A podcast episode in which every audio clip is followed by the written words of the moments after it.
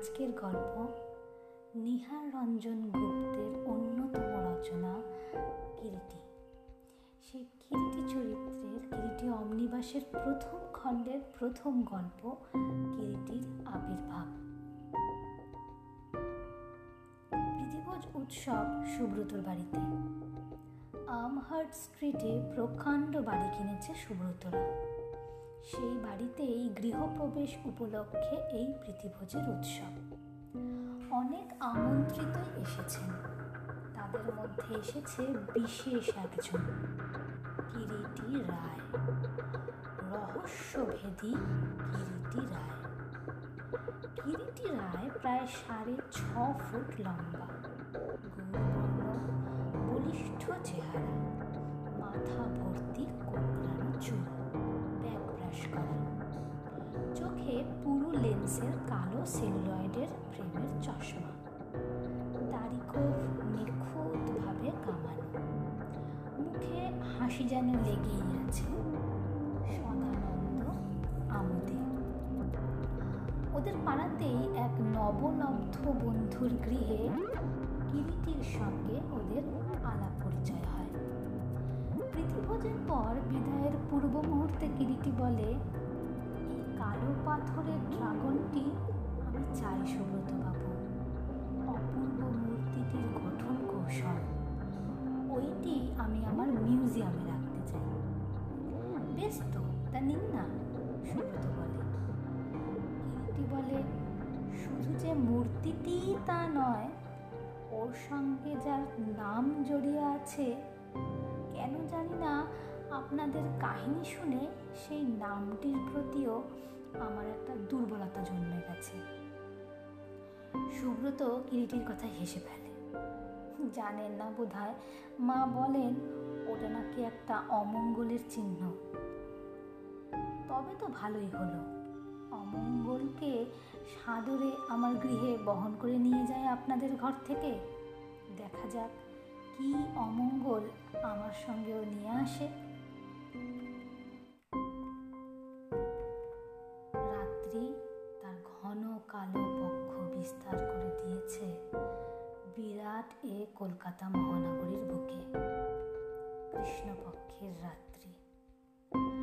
জনহীন রাস্তা যেন ঘুমন্ত অজগরের মতো গা এলিয়ে পড়ে আছে। সারা নেই শব্দ পথ অতিক্রম করে চলেছে। পকেটের মধ্যে কালো পাথরের ড্রাগনটি। আশ্চর্য। কিরিটির যেন মনে হয়? নিঃশব্দে কে বুঝি আসছে কিরিটির পিছু পিছু। যে আসছে তার পায়ের শব্দ পাওয়া যায় না। কিন্তু স্পষ্ট বোঝা যায় সে আসছে। এরকম নাকি ঘটে? শুনেছে কিরিটি অনেকের মুখেই এবং এও শুনেছে চোখ ফেরালেও নাকি তাকে দেখা যায় না। কেউ ওদের দেখতেও পায় না। অথচ বিশ্রী অস্বস্তিকর একটা অনুভূতি যেন সমগ্র চেতনাকে ওরা ঘিরে থাকে। কখনো নিঃশব্দে মরা চাঁদের আলোয় জনহীন প্রান্তরেও ওরা এমনি করে হেঁটে বেড়ায়। অনুসরণ করে। কখনো বা অন্ধকারে পিছনে পিছনে আসে। আসে আসুন। অনুসরণ করে করুক কিরিটি এগিয়ে চলে। অভিশাপকে বরণ করে নিয়ে চলেছে নিজের গৃহে।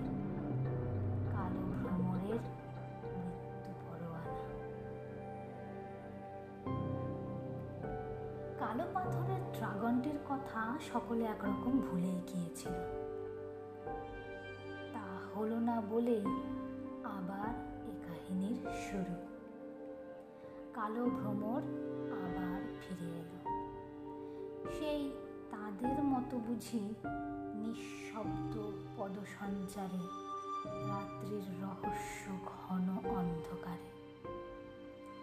পৃথিবী যখন ঘুমিয়ে পড়ে নিঃসীম অতলান্ত অন্ধকারে চারিদিক যখন হয়ে আসে নিঝুম, মাথার ওপরে শুধু তারায় ভরা আকাশ, বোবা দৃষ্টি নিয়ে চেয়ে থাকে।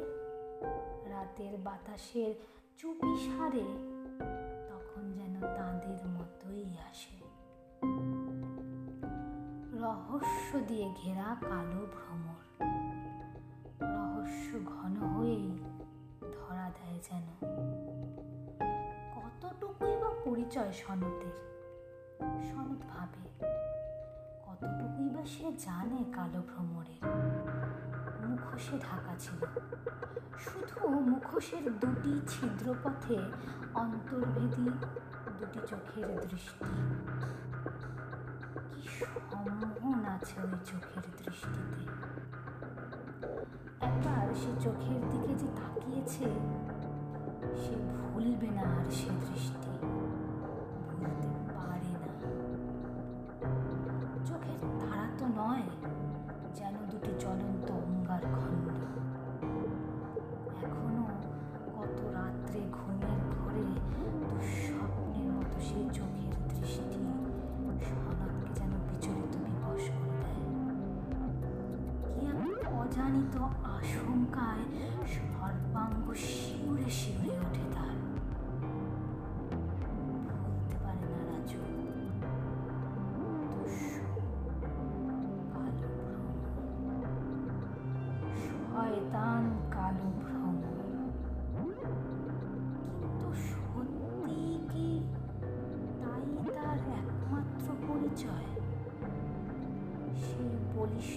বেশাল উন্নত গঠন, তেজদৃপ্ত কণ্ঠস্বর।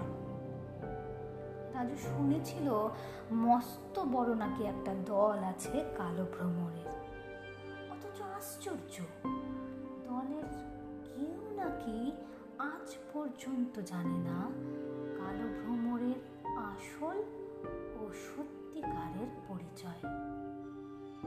কে সে? কি সে? এবং কেমন দেখতে সে। দলের লোকেরা শুধু এইটুকুই জানে যে কঠোর তার অনুজ্ঞা, কঠোর তার নীতি, অপূর্ব তার সংযম, নির্লোভ, আজন্ম ব্রহ্মচারী।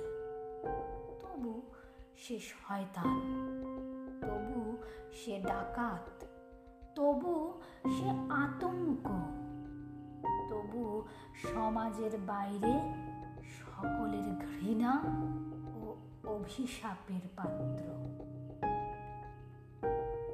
সুব্রত, সে ভাবে এই তেজদৃপ্ত অহংকার, অদ্ভুত কৌশলী, ডাকাত, দস্যু, কালো পাথরের ড্রাগনটির কথা মনে হলেই মনে পড়ে সেই দুঃস্বপ্ন।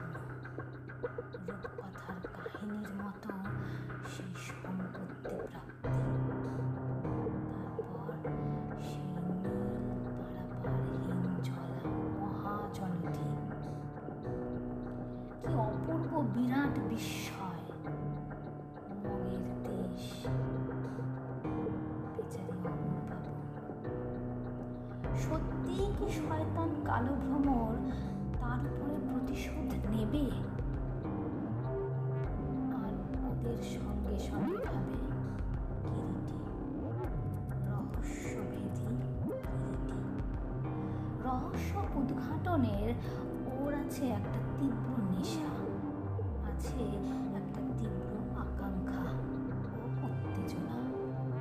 কালো ভ্রমণ সাধারণ ছিচকে চোর নয়। প্রখর বুদ্ধি ও অমিত শক্তির অধিকারী সে। কালো ভ্রমর সম্পর্কে তাই বুঝি কিরিটি এক অদৃশ্য সংকেত অনুভব করে। কি এক গভীর রহস্য যেন ওকে আকর্ষণ করে। বিচিত্র এই জগৎ, আরও বিচিত্র এই জগতের মানুষ। কেন মানুষ এমনি করে অন্ধের মতো ছুটে যায় সর্বনাশের পথে? অকারণে আপনাকে বিপদের মধ্যে ফেলে কেন নিজেকে করে ব্যস্ত? এও হয়তো একটা নেশা। নেশা বই কি? নেশা না হলে কি কেউ অমনি করে আপনাকে বিপদের মধ্যে টেনে নিয়ে যেতে পারে? সত্যি, বিচিত্র এই জগতের মানুষ, আরও বিচিত্র তার মতিগতি। প্রথম অংশ, বাদল সন্ধ্যায় আগন্তুক। শীতের সকাল নয়, এবারে বাদলার রাত্রি। টিপ টিপ করে বৃষ্টি ঝরছে বাইরে। মেঘ মেদুর আকাশের গায়ে, বিদ্যুতের সোনালি আলোর চকিত ইশারা উঠছে থেকে থেকে লকলকিয়ে মেঘ নিভিড় রাত্রির অন্ধকার সূচিভেদ্য রাত্রি সাড়ে আট, সাতটা আটটার বেশি নয়।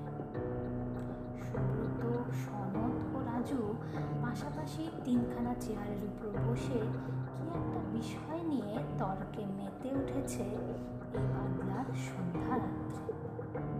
রাজুর মা এসে ঘরে প্রবেশ করলেন। হাতে তার ডিশে গরম গরম পাঁপড় সুব্রত এক লাফে চেয়ার ছেড়ে এগিয়ে আসে। দু হাতে মাকে জড়িয়ে ধরে আনন্দোৎফুল্ল কণ্ঠে বলে ওঠে, সত্যি মা, তোমাকে যে কি ভালোবাসতে ইচ্ছে করছে? কেমন করে তুমি আমাদের মনের এই মুহূর্তের আসল কথাটি টের পেলে বলো তো? এমন বাদলার রাতে তেলে ভাজা। আমাদের এক বন্ধু কবি মণি দত্ত কবিগুরুর একটা কবিতার প্যারোডি করেছিল একবার। সমাজ, সংসার, মিছে সব, মিছে জীবনের কলরব, পাপড় ভাজা দিয়ে মটর সাথে নিয়ে জিহবা দিয়ে শুধু অনুভব। সুব্রতর কবিতা শুনে মা হেসে ফেলেন, সঙ্গে সঙ্গে অন্য সকলেও। রাজু হাসতে হাসতেই বলে, দাদা গো, বিশ্বকবিকে আর এভাবে স্মরণ করো না। তার সর্বজনপ্রিয় বর্ষা কবিতাটির এই অদ্ভুত প্যারোডি শুনে আর যাই হোক, তিনি নিশ্চয়ই পরিতৃপ্ত হবেন না। তা এখন তিনি যেখানেই থাকুন না কিন্তু এগুলো যে জুড়িয়ে গেল, বেশি রাত করিস নে, আজ মটরশুটির খিচুড়ি হবে। মা বলেন, আবার মৃদু হেসে। সত্যি? থ্রি চিয়ার্স ফর মা, সুব্রত বলে ওঠে।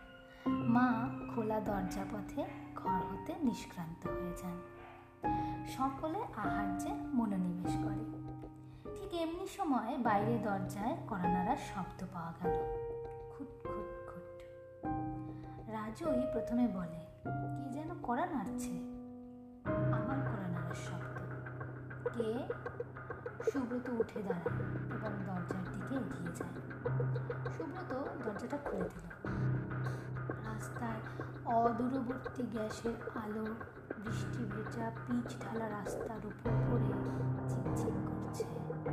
মধ্যে মধ্যে এক এক ঝলক জনকণাবাহী হাওয়া গায়ে চোখে মুখে এসে ঝাপটা দেয়। শিরশির করে ওঠে সর্বাঙ্গ। দরজার উপরেই গায়ে বর্ষাতি মাথায় বর্ষা টুপি হাতে ঝোলানো অপরিচিত ভদ্রলোক দাঁড়িয়ে। এইটাই কি আঠেরো নম্বর বাড়ি? মিস্টার সুব্রত রায়? আগন্তুক প্রশ্ন করেন। আগে হ্যাঁ আমি, তা আপনি? আমাকে চিনতে পারছেন না। এই তো, তা সে হবে খুব আপাতত আমাকে বৃষ্টির মধ্যে না দাঁড় করিয়ে রেখে দিলে, বিলক্ষণ বিলক্ষণ। আসুন আসুন। সুব্রতর আহ্বানে আগন্তুক এসে ঘরের মধ্যে প্রবেশ করলেন। ঘরের মধ্যে প্রবেশ করতেই রাজু ও সনত ভদ্রলোকের মুখের দিকে তাকালো বিস্মিতভাবে। ভদ্র, ভদ্রলোক প্রথমেই গায়ের ভেজা বর্ষাতিটা খুলে এদিক ওদিক দৃষ্টিপাত করে ঘরের দেওয়ালে আলনায় ঝুলিয়ে রাখলেন তারপর সকলের দিকে তাকিয়ে হাত জোর করে জানালেন নমস্কার। আগন্তুকের বয়স পঞ্চাশের কাছাকাছি বোধহয় হবে। দেহের গড়ন, দোহারা ও বলিষ্ঠ বলেই মনে হয়। ভদ্রলোক বেশ শৌখিন প্রকৃতির। মাথার চুল কাঁচায় পাকায় মেশানো। ভ্রু যুগলের নিচে একজোড়া তীক্ষ্ণ অনুসন্ধানী চক্ষু তারকা দাড়ি গোপ নিখুঁতভাবে কামানো। আমায় চিনতে পারছেন না, আপনারা কেউই তাই সর্বাগ্রে পরিচয়টাই দিই। আমার নাম বনমালী বসু, ডিব্রুগড় থেকে আসছি।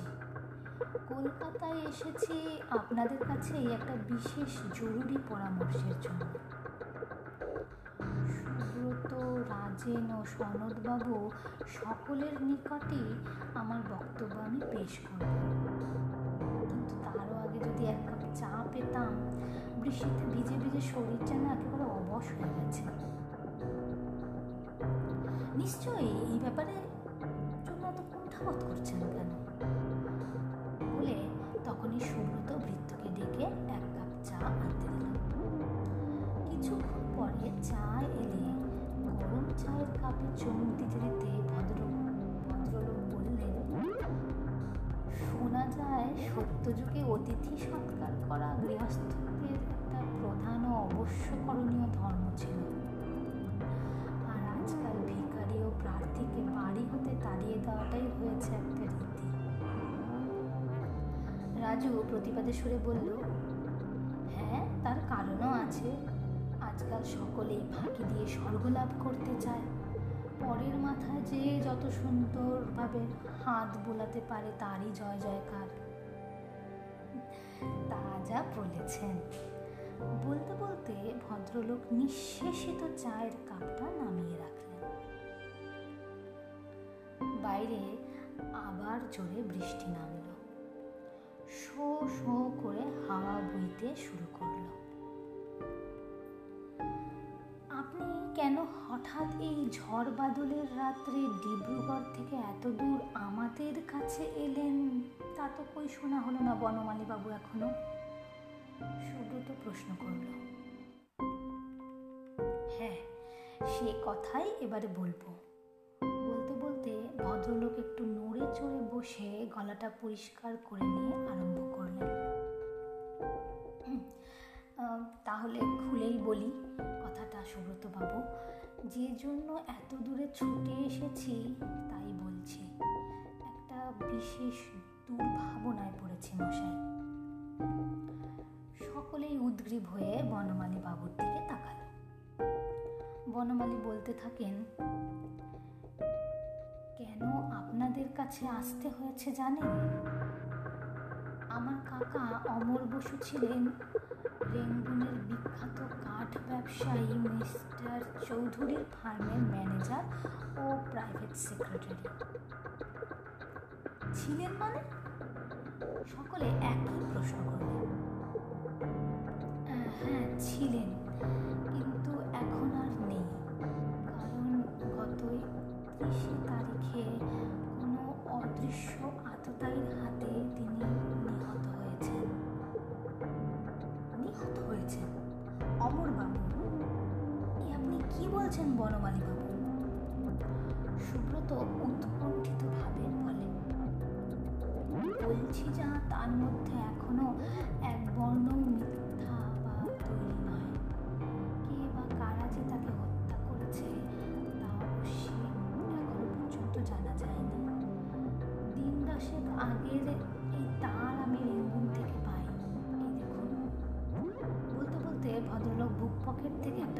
করা কাগজ বার করে সকলের চোখের সামনে আলোর নিচে মেলে ধরলেন। কাগজের ভাঁজ করে ধরবার সময় ভদ্রলোকের হাতের জামাটা একটু সরে যেতেই খোলা হাতের উপর সনতের নজর পড়ল মুহূর্তের জন্য। বিস্ময়ে আতঙ্কে চমকে উঠল সে। কিন্তু আর সকলে তখন কাগজের লেখাগুলো পড়তে ব্যস্ত। সেদিকে কারও নজর গেল না। কাগজে যা লেখা ছিল, তার বাংলা তর্জমা করলে এই রকম দাঁড়ায়। গত শুক্রবার মিস্টার চৌধুরীর প্রাইভেট সেক্রেটারি মিস্টার অমর বসুকে তার শয়ন ঘরের মধ্যে মৃত অবস্থায় দেখিতে পাওয়া যায়। তীক্ষ্ণ ছুরি কিংবা ওই জাতীয় কোনো অস্ত্রের সাহায্যে তার মুখখানি এমনভাবে বিকৃত করা হইয়াছে যে মিস্টার বসুকে একেবারে চেনাই যায় না। অবশ্য মৃতদেহ ময়না তদন্তের জন্য পাঠানো হইয়াছে। CID inspector mister Salil Sen তদন্তের ভার গ্রহণ করিয়াছেন। আপনি ডিআইজি পড়া শেষ হলে ভদ্রলোক বললেন, সেখানকার স্থানীয় সংবাদপত্রে যে সংবাদ বেরিয়েছে, তার কাটিং জোগাড় করেছে। এই দেখুন, কাটিংটায় লেখা রয়েছে, স্বর্গীয় মিস্টার চৌধুরীর প্রাইভেট সেক্রেটারি মিস্টার অমর বসুর অভাবনীয় মৃত্যু। আপনারা সকলেই জানেন, মাত্র মাস খানেক আগে মিস্টার বসু মৃত চৌধুরীর অন্যতম প্রধান সাক্ষীর কর্তব্য পালনের জন্য কীভাবে অক্লান্ত পরিশ্রম করিয়া বিখ্যাত দস্যু কালো ভ্রমরের মুখের গ্রাস ছিনাইয়া লইয়া উইল সংক্রান্ত সমস্ত গোলমাল মিটাইয়া সব কিছুর নিষ্পত্তি করিয়াছিলেন। তার সে প্রভুভক্তি ও কর্তব্য পরায়ণতার কথা এখনও শহরবাসী কেউই আমরা মৃতদেহ তাহার শয়নকক্ষের মধ্যে পাওয়া যায়।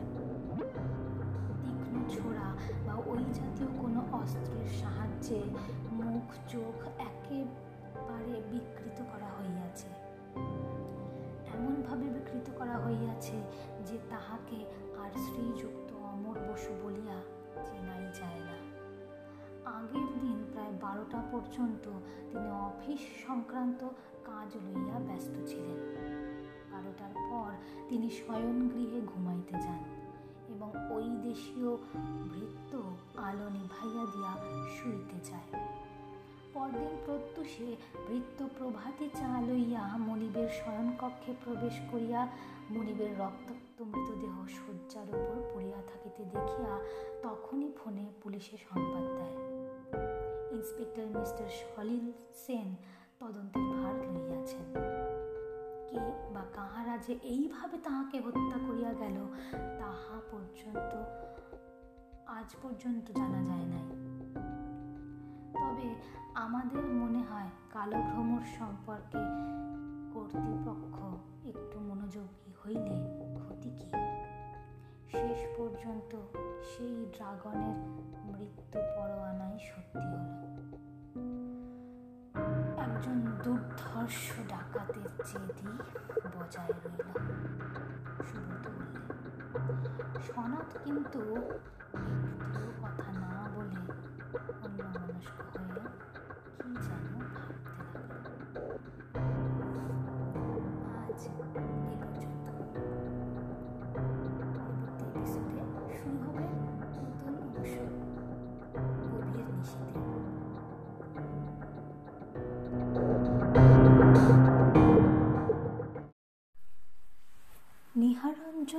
গুপ্তের লেখা কিরিটি অমনিবাসের প্রথম গল্প কিরিটির আবির্ভাবের আজ দ্বিতীয় অংশ।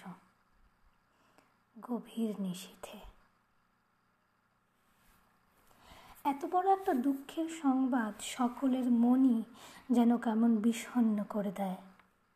সেই উইল সংক্রান্ত ঘটনাটা কি আজ পর্যন্ত কেউ ভুলতে পেরেছে? ভাবতেও গায়ে কাটা দেয়। সুব্রত ভাবছিল, অজানা বন্ধু কেমন করে ছায়ার মতোই পাশে পাশে থেকে সেদিন তাদের সকলকে সকল বিপদের কবল হতে আড়াল করে রক্ষা করেছিল। এক কথায় বলতে গেলে, মিস্টার বসু না থাকলে ওই বিপুল সম্পত্তি প্রাপ্তি তাদের ভাগ্যে রম্ভা প্রাপ্তিতেই পরিণত হতো। কতক্ষণ এভাবে নীরবে কেটে গেল?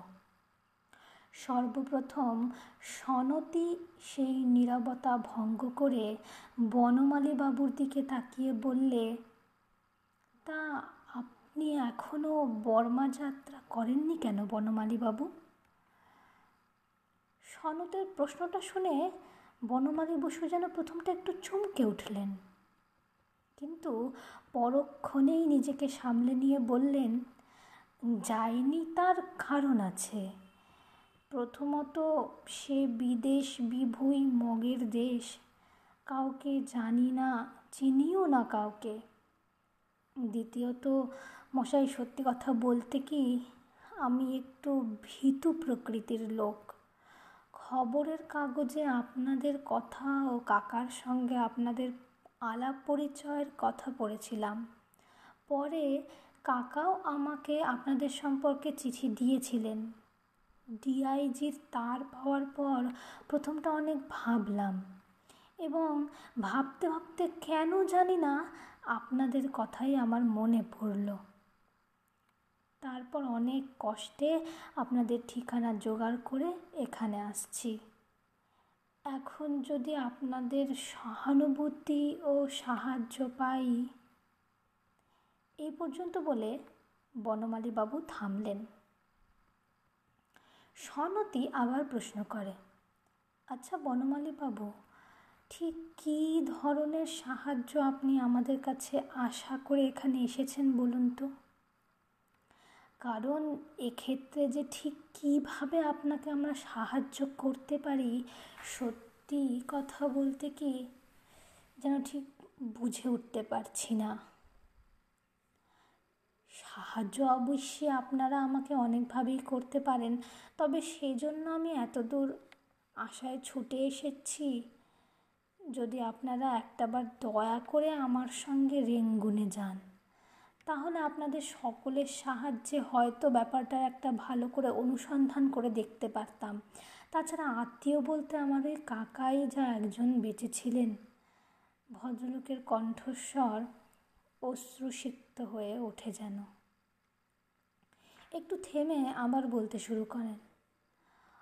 অবশ্যই বলাই বাহুল্য যে আপনাদের যাতায়াতের সর্ববিধ খরচ আনন্দের সঙ্গেই আমি বহন করব। খরচের কথা বাদ দিন বনমালীবাবু। যেভাবে আমরা, বিশেষ করে আমি, অমরবাবুর কাছে ঋণী, সামান্য অর্থের কথা সেখানে উঠতেই পারে না। কথাটা বলে সুব্রত। তাছাড়া আমার কেন যেন মনে হচ্ছে, মিস্টার রায়, আমার খুড়ো মশাইয়ের এই নিষ্ঠুর হত্যার ব্যাপারে কোথাও যেন বেশ একটু গোলমাল আছে। গোলমাল আছে মানে? সুব্রত প্রশ্ন করে। হ্যাঁ গোলমাল। ভেবে দেখুন, হত্যায় যখন তাকে করা হলো, তাকে অমন করে হত্যাকারী অস্ত্রের সাহায্যে মৃত ব্যক্তির মুখ বিকৃত করে গেল কেন? কী তার উদ্দেশ্য ছিল? তারপর সংবাদপত্রে ওই যে দস্যু কালো ভ্রমরের কথা ইঙ্গিত করেছে। কারণ ভেবে দেখুন, আপনাদের উইলের ব্যাপার, আমার কাকা, আপনাদের সাহায্য করায় ওই কালো ভ্রমরের বিপক্ষে তাকে দাঁড়াতে হয়েছিল। সে ব্যাপারে কালো ভ্রমণের একটা আক্রোশ কাকার উপর থাকাটাও অসম্ভব নয়। তাতে করে ওই দস্যুকেই আবার সন্দেহ হয়। তাছাড়া আপনাদের উইলের ব্যাপার নিয়ে কালো ভ্রমণের দলের সঙ্গে বহু সংঘর্ষ হয়েছে বলেও বিষয়ে এই বিষয়ে আপনাদের খানিকটা সাক্ষাৎ অভিজ্ঞতাও তো আছে। এই সব কারণেই আমি আপনাদের সাহায্য প্রার্থী হয়ে এসেছি। সনদ বললে, কিন্তু এ হত্যার ব্যাপারে আদবেই কালো ভ্রমণের কোনো হাত নাও থাকতে পারে। কালো ভ্রমণের ঘাড়ে বা দোষ চাপাচ্ছেন কেন? হত্যার ব্যাপারে কালো ভ্রমর যে জড়িত আছে, এমন কোনো নিদর্শন কি পাওয়া গেছে? কিংবা সে কি কিছু রেখে গেছে? সবটাই তো সংবাদপত্রের অভিমত। সনতের কথায় বাধা দিয়ে সুব্রত ও রাজু বলে ওঠে, সে তুমি যাই বলো সনদ্দা, আমরা একেবারে হলপ করে বলতে পারি কালো ভ্রমর ছাড়া এ ব্যাপারে অন্য কারও হাত নেই। মনে পড়ে তোমার সেই রেঙ্গুনের বাড়িতে একদিন সন্ধ্যাবেলা বাক্সে করেছে সেই চিঠি ও ড্রাগন পাঠাবার কথা? সে সব কথা নিশ্চয়ই ভুলে যাওনি তুমি এত তাড়াতাড়ি? না, ভুলিনি এত তাড়াতাড়ি।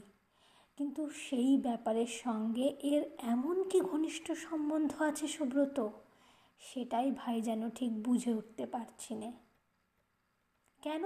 সেই চিঠি ও ড্রাগন পাঠানোর পর অমরবাবুর এইরূপ শোচনীয় মৃত্যু।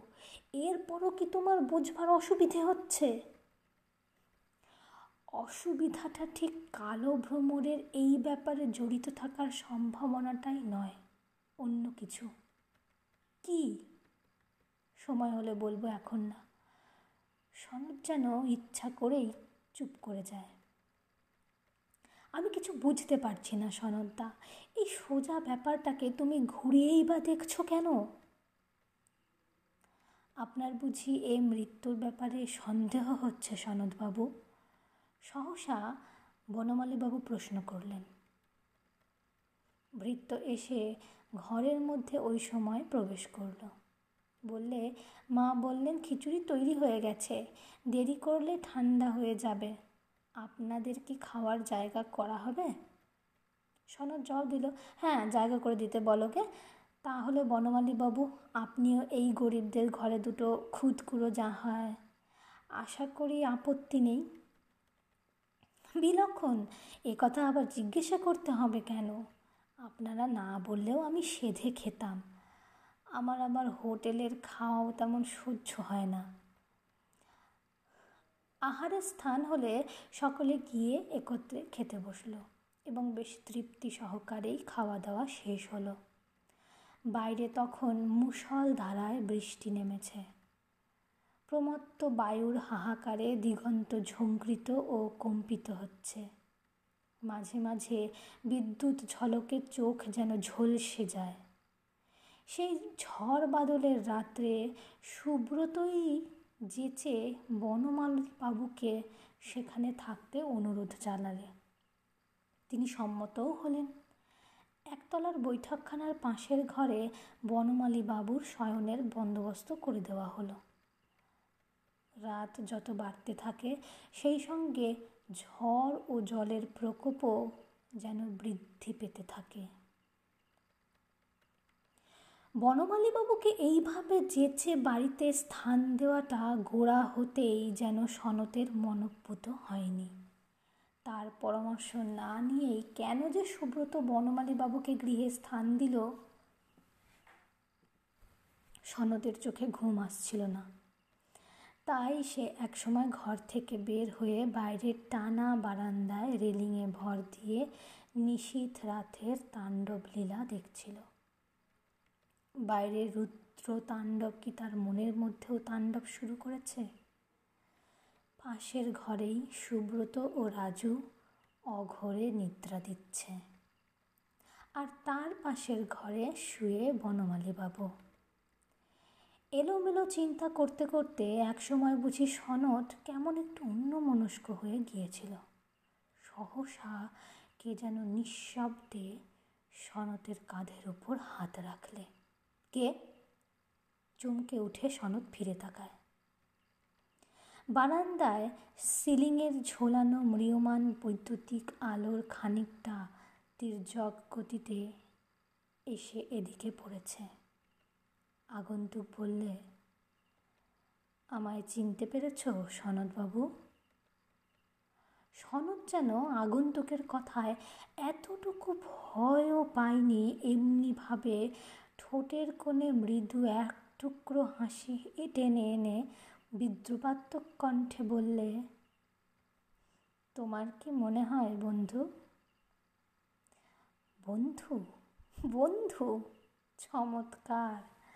কিন্তু তোমার নামে যে একটা পরোয়ানা আছে, পরোয়ানা? কিসের পরোয়ানা তা শুনতে পাই না?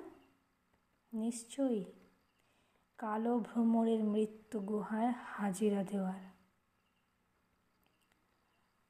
তাহলে বলব তুমি বা তোমার দলপতি এখনও সনত রায়কে ঠিক চিনতে পারোনি। চিনিনি তোমাকে। কে বললে? পাশ হতে চাপা কণ্ঠে অপর কেউ যেন বলে উঠল অকস্মাৎ। অস্পষ্ট আলো ছায়ায় বারান্দাটা যেন আশু এক ভৌতিক সম্ভাবনায় থমথম করে ওঠে সহসা। আকাশ ভেঙে যেন আজ রাতে বৃষ্টি নেমেছে। ঝম ঝম ঝম। সেই অবিশ্রাম একটানা শব্দেও পাশ, পার্শ্ববর্তীর আগন্তুকের কণ্ঠস্বরটা শুনতে কষ্ট হয় না সনতের। অতর্কিতে সেই কণ্ঠস্বরের সঙ্গে সঙ্গে চমকে সনদ ফিরে তাকায়। ইতিমধ্যে তার ঠিক পশ্চাতে কখন যেন আরও চারজন এসে নিঃশব্দে উপস্থিত হয়েছে। তা সে টেরও পায়নি। প্রথমটা সে অতর্কিত অতগুলো লোকের আবির্ভাবে বিস্মিত বিমূঢ় হয়ে গিয়েছিল। কিন্তু নিমেষে নিজেকে সামলে নেয়। একটু বেচাল বা অসতর্ক হলেই লোকগুলো যে তার উপরে চোখের নিমেষে ঝাঁপিয়ে পড়বে, তাতে কোনো সন্দেহ নেই। কিন্তু সনদ ভেবেই পায় না কি উপায়ে সে নিজেকে এই মুহূর্তে রক্ষা করতে পারে। তোমাদের কি উদ্দেশ্য তা জানতে পারি কি? কেন বন্ধু? এখনও কি তোমার সে কথা বুঝতে কষ্ট হচ্ছে? নিশ্চয় এত তাড়াতাড়ি ভুলে যাওনি যে কালো ভ্রমণের প্রতিশ্রুতির টাকা বা কালো ভ্রমণের ন্যায্য পাওনা এখনও শোধ করনি তুমি? কালো ভ্রমণের ন্যায্য পাওনা? হুম? তা পাওনাই বটে। এত বড় বিপদের সম্মুখীন হয়েও সনতের কণ্ঠস্বর অবিচলিত। বলে, বেশ, সেটাকে আমি কালই দিয়ে দেব। অনেক দেরি করে ফেলেছ সনদবাবু সুদে আসলে এখন সে টাকার অঙ্ক তোমার ক্ষমতার বাইরে চলে গেছে। কীভাবে যে এখন তোমাকে সেটা শোধ করতে হবে সে কথা কালো ভ্রমরই তোমায় যথাসময়ে বাতলে দেবে। রূঢ় বিদ্রুপাত্মক কণ্ঠে লোকটি বলে, লোকটার শেষ কথাগুলো যেন মুখেই আটকে গেল। বিদ্যুৎ গতিতে সনত এক বজ্রমুষ্টি ভীম বেগে এসে লোকটার চোয়ালে আঘাত করল। সনদ দ্বিতীয়বার মুষ্টি উত্তোলনের আগেই দুজন তাকে পশ্চাৎ দিক থেকে চকিতে ঝাপটে ধরল। আক্রান্ত হয়ে সনদ নিজেকে মুক্ত করবার জন্য প্রথমেই সামনে গিয়েছিল তাকে পা দিয়ে লাথি বসালো। ধর শয়তানটাকে, শক্ত করে চেপে ধর, কে যেন বলে। সনদ ইতিমধ্যে নিজেকে তাদের হাত থেকে ছাড়িয়ে নিয়েছে এবং সঙ্গে সঙ্গে ক্ষিপ্র গতিতে সিংহ বিক্রমে সম্মুখে লোকটার উপর ঝাঁপিয়ে পড়ল। মুহূর্তে সঙ্গে সঙ্গে পাশের লোক দুটিও সনদকে দুপাশ হতে আক্রমণ করল। অন্ধকার জলে ভেজা বারান্দায় ওদের হুটোপুটি চলতে লাগল। এমন সময় কোথা থেকে ছায়ার মতো আরও দুজন লোক এসে সেখানে হাজির হলো। কাজেই সনদকে বিপক্ষ দলের কাছে হার মানতে হলো। এতগুলো লোকের মিলিত আক্রমণে পরাজিত সনতের মুখটা ততক্ষণে আক্রমণকারীদের মধ্যে একজন ক্ষিপ্র হস্তে বেঁধে ফেলেছে এবং দুজনে মিলে তাকে কাঁধে তুলে নিয়েছে। বৃষ্টির মধ্যে দিয়ে ভিজতে ভিজতে সকলে সনদকে বয়ে রাস্তায় এসে নামালো। ওদের বাড়ির অল্প দূরেই রাস্তার উপর বৃষ্টির মধ্যে একখানা মোটর গাড়ি দাঁড়িয়েছিল লোকগুলো তাড়াতাড়ি সনদকে নিয়ে সেই গাড়ির মধ্যে তুলল। পর মুহূর্তে গাড়িটা ছেড়ে দিল। পরদিন সকালে যখন রাজুর ঘুম ভাঙল, সে দেখল সুব্রত তখনও ঘুমোচ্ছে। সে তাড়াতাড়ি উঠে সুব্রতকে ডেকে বললে এই সুব্রত, ওঠ ওঠ। বেলা অনেক হয়েছে। রাজুর ডাকে সবে সুব্রত চোখের পাতা রগড়াতে রগড়াতে শয্যার উপরে উঠে বসেছে। ভৃত্য এসে ঘরের মধ্যে প্রবেশ করে। বড়দাদাবাবু উঠেছেন শিবু? সুব্রতই প্রশ্ন করে। তিনি তার ঘরে নেই? নেই? আর কালকে সেই বাবুটি? না, তিনিও নেই। সে আবার কি? এত সকালে গেল কোথায় তারা? বাইরে তখনও টিপ টিপ করে বৃষ্টি পড়ছে। বর্ষা সিক্ত প্রকৃতির দিকে তাকিয়ে রাজু বলে, এই বৃষ্টির মধ্যে কোথায় গেল আবার তারা? মা এসে ঘরের মধ্যে প্রবেশ করলেন। হ্যাঁ রে, শরৎ কোথায় গেছে জানিস? তাকে দেখলাম না তার ঘরে। না তো মা, রাজু জবাব দেয়। চল তো রাজু, ওদের ঘর দুটো একবার ঘুরে দেখে আসি। প্রথমেই রাজু ও সুব্রত এসে সনতের ঘরে প্রবেশ করল। নিভাজ শয্যা দেখে মনে হয় রাত্রে শয্যা স্পর্শ পর্যন্ত করা হয়নি। হঠাৎ সামনের টিপয়ের উপর সুব্রত নজর পড়ে। জলের গ্লাসটা চাপা দেওয়া একটা ভাঁজ করা হলুদ বর্ণের তুলট কাগজ। সুব্রত এগিয়ে এসে কাগজটা তুলে চোখের সামনে মেলে ধরতেই বিস্ময়ে আতঙ্কে যেন স্তব্ধ হয়ে যায় সেই ভ্রম রাখা চিঠি। নমস্কার, চিহ্ন দেখেই চিনবে। সনদকে নিয়ে চললাম। ভোরের জাহাজেই বর্মা যাব। ইচ্ছা হলে সেখানে সাক্ষাৎ করতে পারো। কালো ভ্রমর। কী রে ওটা? রাজু এগিয়ে আসে। সুব্রত চিঠিটা রাজুর হাতে তুলে দেয় নিঃশব্দে। আবার সেই কালো ভ্রমর। মরিয়া না মরে রাম হে কেমন বৈরি।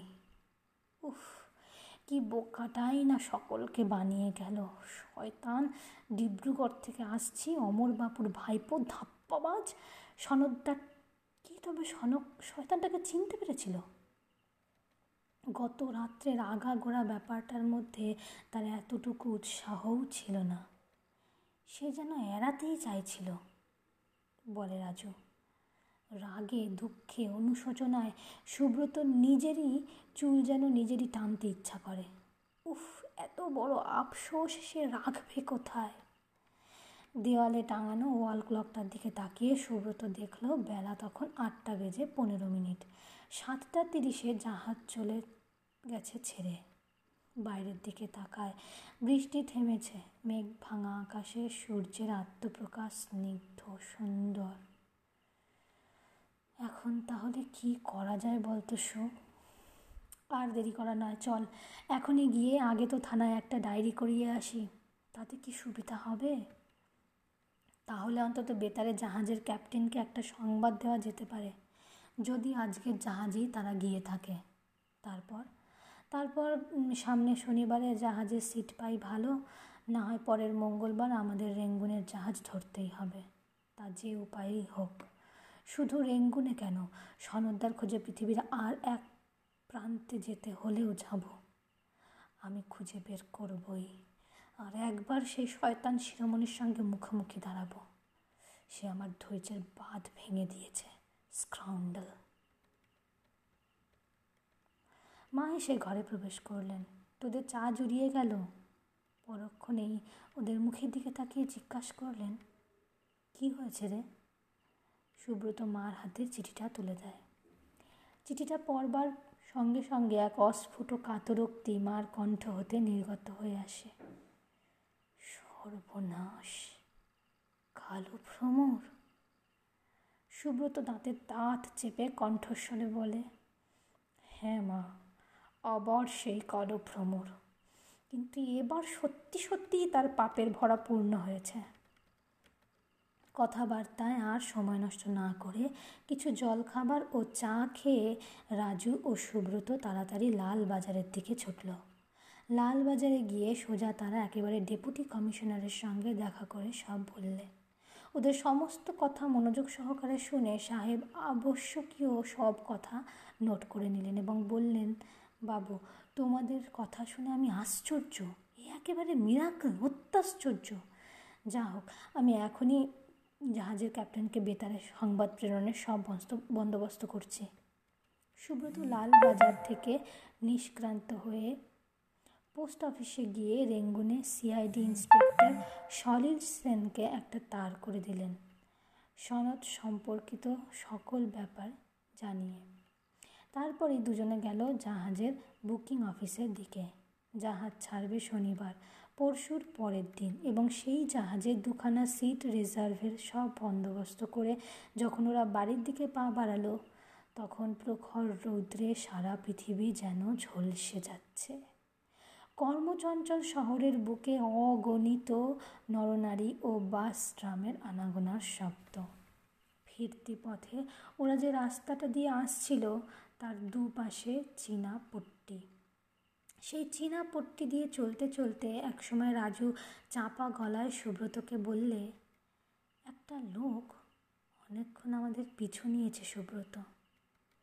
সুব্রত পিছন পানে না তাকিয়েই বললে, তাই নাকি? অন্তত আমার তো তাই মনে হয়। লোকটা কি বাঙালি? না ভূমি বলে মনে হয়। কী করে বুঝলে যে লোকটা আমাদের পিছু নিয়েছে? রাজু প্রত্যুত্তরে একটু হাসলে মাত্র। তারপর বললে, তুই ভুলে যাচ্ছিস যে আমি একদিন এ দলে বহু ঘোরাফেরা করেছি। শিকারি বিড়ালের গোফ দেখলেই আমাদের চিনতে কষ্ট হয় না। আচ্ছা ওকে অনুসরণ করতে দে। দেখা যাক লোকটার দৌড় কত দূর পর্যন্ত। একটা কাজ করলে হয় না? কি? আয়, শ্যামবাজারের একটা ট্রামে এখন উঠি। খানিকটা ঘুরে ফিরে পরে বাড়ি যাওয়া যাবে। মন্দ কি বেশ তো চট করে তারা একটা শানবাজারগামী ট্রামে চেপে বসল। আমহার্ট স্ট্রিটের যেখানটায় সূর্যর বাড়ি, তার পিছনে একটা খালি মাঠ। তারই ওপাশে বহুদিনকার একটা চারতলা বাড়ি। শোনা যায়, এককালে নাকি বাড়িটা ছিল এক মস্ত ধনী ব্যবসায়ীর। ব্যবসায়ী মারা যাবার পর তার ছেলে যখন সমস্ত অর্থের মালিক হয়ে বসল, তখন বিপুল অর্থ হাতে পেয়ে তার মনে হলো বেশিরভাগ লোকেরই যা মনে হয়, দুনিয়া তো তারই। এখনকার রাজাই তো সে। স্ফূর্তির স্রোতে গা ভাসিয়ে সে চোখ বুঝে আকাশ কুসুম স্বপ্ন দেখতে শুরু করলে। তার হতভাগ্য পিতার বহু কষ্টার্জিত অর্থরাশি দুদিনের জন্য তাকে নিয়ে পুতুল খেলা করে, খেললে। পরে তাকে হাত ধরে পথের ধুলোয় বসিয়ে কোথায় যেন অদৃশ্য হয়ে গেল। সুখের দিনে একদিন যারা ছিল দেবার, দিবারাত্র পাশাপাশি বন্ধুর মতো, পরম আত্মীয়ের মতো, সর্বনাশের নেশায় একদিন যারা ছিল তার মুখোশ পরা একনিষ্ঠ বন্ধু, তারাই আজ অচেনার ভান করে অলক্ষে বিদায় নিয়ে গেল। কেউ বা যাবার বেলায় দিয়ে গেল শুষ্ক সহানুভূতির সোনালি হাসি। যার মুখে একদিন সোনার বাটিতে জমাট বাঁধা দুধ উঠত, আজ তার মুখে ভাঙা কাঁসার বাটিতে জলটুকুও ওঠে না। সৌভাগ্যের শৈলশৃঙ্গ হতে সে দুর্ভাগ্যের নরক কুণ্ডে নেমে এলো। এতকাল সে শুধু হেসে গেয়েই এসেছে, আজ তার দু চোখে জল উঠল ছলছলিয়ে। তারপর অভাবের তাড়নায় অধীর হয়ে একদিন সে নিজেই শয়ন গৃহেরই কড়িকাঠের সঙ্গে পরনের কাপড় গলায় দিয়ে ফাঁস লাগিয়ে এ দুনিয়া থেকে চির বিদায় নিল। অভিমানে না দুঃখে কে জানে? একদিন একজন ধনী মারোয়ারি লোকটার জীবিতকালেই বাড়িখানা ক্রয় করে নিয়েছিল দেনার দায়ে, কিন্তু ওই কেনা পর্যন্তই। কারণ বাড়ি, বাড়িখানা সে কোনো কাজে লাগাতে পারলে না। সমস্ত রাত্রি ধরে নাকি ভুভুক্ষিত অশরীরীর দল সারা বাড়িময় হাহাকার করে বেড়াতো। লোক এসে একদিনের বেশি দুদিন ও বাড়িতে টিকতে পারে না। সারা রাত্রি ধরে কারা নাকি সবসময় কেঁদে কেঁদে ফেরে। অসহ্য তাদের সেই বুক ভাঙা বিলাপ ক্রমে একদিন বাড়িটা জনহীন হয়ে ধীরে ধীরে শেষটায় পোড়ো বাড়ি বা ভূতের বাড়িতে পরিণত হলো। তারপর আজ প্রায় দশ বছর ধরে বাড়িটা পড়ে আছে। ভাড়াও কেউ নেয়নি, ক্রয় করতেও কেউ চায়নি। সুব্রত গভীর রাত্রে ঘরে শুয়ে শুনত, রাতের বাতাসে নির্জন বাড়িটার খোলা আধ ভাঙা কপাটগুলো বারবার শব্দ করে আছড়ে আছড়ে পড়ছে। কখনো বা দেখত জ্যোৎস্না রাত্রে চাঁদের নির্মল আলো বাড়িটা সারা গায়ে ছড়িয়ে পড়েছে দুঃস্বপ্নের মতো করুণ বিষণ্নে। সেদিন গভীর রাত্রে ঘুম ভাঙতেই সুব্রত চমকে উঠল। সেই মাঠের উপরে পোড়ো বাড়ির জানলার খোলা কপাটের ফাঁক দিয়ে যেন একটা আলোর শিখা দেখা যাচ্ছে। পুরো বাড়িতে আলোর শিখা? আশ্চর্য কৌতূহলী চোখের পাতা দুটো রোগড়ে নিল। তারপর আপন মনে বলল, না, ওই তো মাঝে মাঝে হাওয়া পেয়ে আলোর শিখাটা কেঁপে কেঁপে উঠছে। সুব্রত বিছানা থেকে উঠে খোলা জানলার কাছে এসে দাঁড়ায়। সহসা এমন নিশীথ রাত্রির জমাট স্তব্ধতা ভেদ করে জেগে উঠল একটা তীক্ষ্ণ বাঁশির আওয়াজ। তারপর আর একটা, আরও একটা, পরপর তিনটে। আকাশে মেটে মেটে জ্যোৎস্না উঠেছে। অল্প অল্প আলো আধারিতে পুরো বাড়িটা যেন একটা মৃত্যু বিভীষিকা জেগে তুলেছে। চারিদিক নিস্তব্ধ। কোথাও জনপ্রাণীর সারা শব্দ পর্যন্ত নেই। জীবজগৎ সুপ্তির কোলে বিশ্রাম সুখ লাভ করছে। দিবাভাগের জনকোলাহল মুখরিত জগৎ যেন এখানকার এই স্তব্ধ ঘুমন্ত পৃথিবী থেকে দূরে। অনেক দূরে। এমনি সময় হঠাৎ পুরো বাড়ির দোতলার দক্ষিণ দিকটার একটা ঘরে একটা জানলার কপাট খুলে গেল। সেই খোলা জানলার পথে একটা টর্চের সুতীব্র আলোর রশি মাঠের উপর এসে পড়ল। সুব্রত দু চোখের দৃষ্টি এবারে তীক্ষ্ণ হয়ে ওঠে। রহস্য ঘন পুরো বাড়ির মধ্যে যেন হঠাৎ প্রাণ স্পন্দন ইতিমধ্যে কখন এক সময় রাজু এসে ওর পাশেই দাঁড়িয়েছে। সুব্রত তার টেরও পায়নি। হঠাৎ কাঁধের উপর মৃদু স্পর্শ পেয়ে সে চমকে ফিরে তাকালো। কে? ও, রাজু? হ্যাঁ কিন্তু কি অমন করে দেখছিনি বলতো? চেয়ে দেখ না, মাঠের ওদিকে ওই ভাঙা বাড়িটা। আলোটা ততক্ষণে নিভে গেছে। নির্জন মাঠের মাঝে অস্পষ্ট চন্দ্রালোকে সহসা যেন একটা বিভীষিকার আবছা ছায়া নেমে এসেছে। তাই তো নির্জন পুরো বাড়িতে হঠাৎ কারা আবার এসে হাজির হলেন? এতক্ষণে বললে রাজু। হ্যাঁ তোমার কথাই বোধহয় ঠিক রাজু। কি বলছিস? শিকারি বিড়াল? হ্যাঁ তার গায়ের গন্ধ পেয়েছি। তারপর হঠাৎ চকিতে ঘুরে দাঁড়িয়ে সুব্রত বললে, চল, একবার ওদিককার পথটা ঘুরে দেখে আসা যাক। এই রাত্রে? ক্ষতি কি? চল না। বেশ, চল। তাড়াতাড়ি গায়ে একটা শার্ট চাপিয়ে দেওয়াল আলমারি থেকে সিল্ক কর্ডের মইটা ও একটা টর্চ নিয়ে সুব্রত ও রাজু রাস্তায় নেমে আসলো।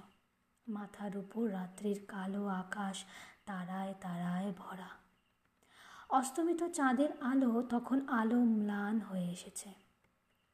চারিদিকে থমথমে জমাট রাত্রি, যেন এক অতিকায় বাদুরের সুবিশাল ডানার মতো ছড়িয়ে রয়েছে। বড় রাস্তাটা অতিক্রম করে দুজনে এসে গলির মাথায় দাঁড়াল। কিরিটি রায়কে মনে পড়ে? সুব্রত সহসা একসময় প্রশ্ন করে, কোন কিরিটি রায়? ওই যে আমাদের এখানে ফিরে আসার পর প্রীতিভোজের নিমন্ত্রণে যিনি এসেছিলেন, সাড়ে ছ ফুট লম্বা গৌরবর্ণ পাতলা চেহারা, মাথা ভর্তি কোকড়ানো চুল, চোখে পুরু লেন্সের কালো সেলুলয়েড ফ্রেমের চশমা। ও হ্যাঁ মনে পড়েছে। ওই যে শখে ডিটেকটিভ, গোয়েন্দাগিরি করেন। টালিগঞ্জে না কোথায় থাকেন, যিনি ড্রাগনটা তোর কাছ থেকে চেয়ে নিয়ে গিয়েছিলেন? হ্যাঁ নির্জলা শখেরই গোয়েন্দাগিরি। কাকার প্রকাণ্ড কেমিক্যাল ল্যাবরেটরি আছে। আর সে তার একমাত্র ভাইপো। ওর নামও তো খুব শুনি। আমাদের পাশের বাড়ি শান্তিবাবুর বিশেষ বন্ধু উনি। তিনিই আমাদের কিরিটিবাবুর সঙ্গে পরিচয় করিয়ে দেন। আমরা শান্তিবাবুর সঙ্গে কিরিটিবাবুকে নিমন্ত্রণ করেছিলাম। মনে নেই কিরিটিবাবু আমাদের সব কাহিনী শুনে কি বলেছিলেন? আবার কোনো বিপদ আপদ ঘটলে তাকে যেন আগেই খবর দেওয়া হয়? ওর কথাটা আমার একেবারে মনেই ছিল না। কাল সকালে উঠেই একবার তার ওখানে যেতে হবে, মনে করো। ইতিমধ্যে ওরা চলতে চলতে দুজনে গলিটার মাঝামাঝি এসে দাঁড়িয়েছে আর অল্প একটু এগোলেই পুরো বাড়িটার পিছনের দরজার কাছে এসে পড়বে। এমন সময় ক্রিং ক্রিং করে সাইকেলের ঘন্টি শোনা যায়। পরক্ষণেই দুজনের দৃষ্টি পড়ল আবছা আলো আধারে। কে একজন তীব্র বেগে সাইকেল চালিয়ে গলির ভিতর দিয়ে ওই দিকেই এগিয়ে আসছে। সাইকেলের সামনের আলোটা টিম টিম করে জ্বলছে। রাজু বা সুব্রত সাবধান হয়ে সরে যাবার আগেই সাইকেল আরোহী হুড়মুড় করে এসে একেবারে অতর্কিতে রাজুর গায়ের উপর সাইকেল সমেত পড়ল। সরি আপনার লেগে গেল নাকি? দুঃখিত। রাজুর পায়ে বেশ লেগেছিল। সে উষ্ণ স্বরে বললে, ওই ভাঙা আলো লাগিয়ে বাইক চালানো? চলুন, আপনাকে হ্যান্ড ওভার করে দেব। আহা, আপনার কোথাও লেগেছে নাকি? কিন্তু আপনিই বা এত রাত্রে এই চোরাগুলির মধ্যে হাওয়া খেতে বেরিয়েছেন কেন? কেন? হাওয়া খেতে বের হয়েছি। শুনতে চান? বলেই ক্রুদ্ধ রাজু লোকটার দিকে লাফিয়ে এসে সজোরে লোকটার নাকের উপর একটা লৌহ মুষ্টাঘাত করে। লোকটা অতর্কিতে ওই প্রচণ্ড মুষ্টাঘাতে প্রথমটা বেশ হকচকিয়েই গিয়েছিল। কিন্তু পরক্ষণেই নিজেকে সামলে নিয়ে ক্ষিপ্র গতিতে রাহু, রাজুকে আক্রমণ করল। কেউ শক্তিতে কম যায় না। দুজনে জড়াজড়ি করে ওই সরু গলির মধ্যে লুটিয়ে পড়ে। সুব্রত স্থির হয়ে দেখছিল ব্যাপারটা কত দূর গড়ায়। হঠাৎ এমন সময় তীব্র একটা অস্ফুট যন্ত্রণাগত শব্দ করে রাজু একপাশে ছিটকে পড়ল। সুব্রতও কম বিস্মিত হয়নি। এক কথা সে সত্যই হতভম্ব হয়ে গিয়েছিল। ইতিমধ্যে আক্রমণকারী তড়িৎ বেগে উঠে পড়ে সাইকেল আরোহণ করে চালাতে শুরু করেছে। রাজু তখন উঠে এসে দাঁড়াল। সাইকেল আরোহী তখন অদৃশ্য হয়ে গেছে। সুব্রত এগিয়ে এসে বললে, কি হলো রাজু? অধ্যায় চার কিরিটি রায়। রাজু যন্ত্রণায় কাতর স্বরে জবাব দিল, হাতের পাতায় কি যেন ফুটল সুব্রত। সুব্রত পকেট থেকে টর্চটা বার করে বোতাম টিপল। কিন্তু আশ্চর্য, হাতের পাতায় কিছুই তো ফোটেনি, কিছু বিধেও নেই, এমনকি এক ফোঁটা রক্ত পর্যন্ত পড়েনি। অথচ ভালো করে টর্চের আলো ঘুরিয়ে দেখায় হলো। কোনো চিহ্ন নেই।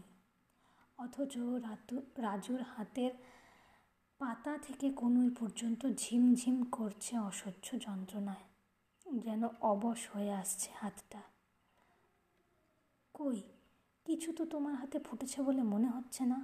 কিছুই তো দেখতে পাচ্ছি না, সুব্রত বলে। কিন্তু মনে হলো হাতে যেন কি একটা ফুটলো। ফুটার সঙ্গে সঙ্গে মাথা পর্যন্ত ঝিমঝিম করে উঠেছে। এখনও হাতটায় যেন কোনো জোর পাচ্ছি না, বললে রাজু। চলো ফেরা যাক, সুব্রত আবার বলে। কিন্তু ওই বাড়িটা দেখবি না?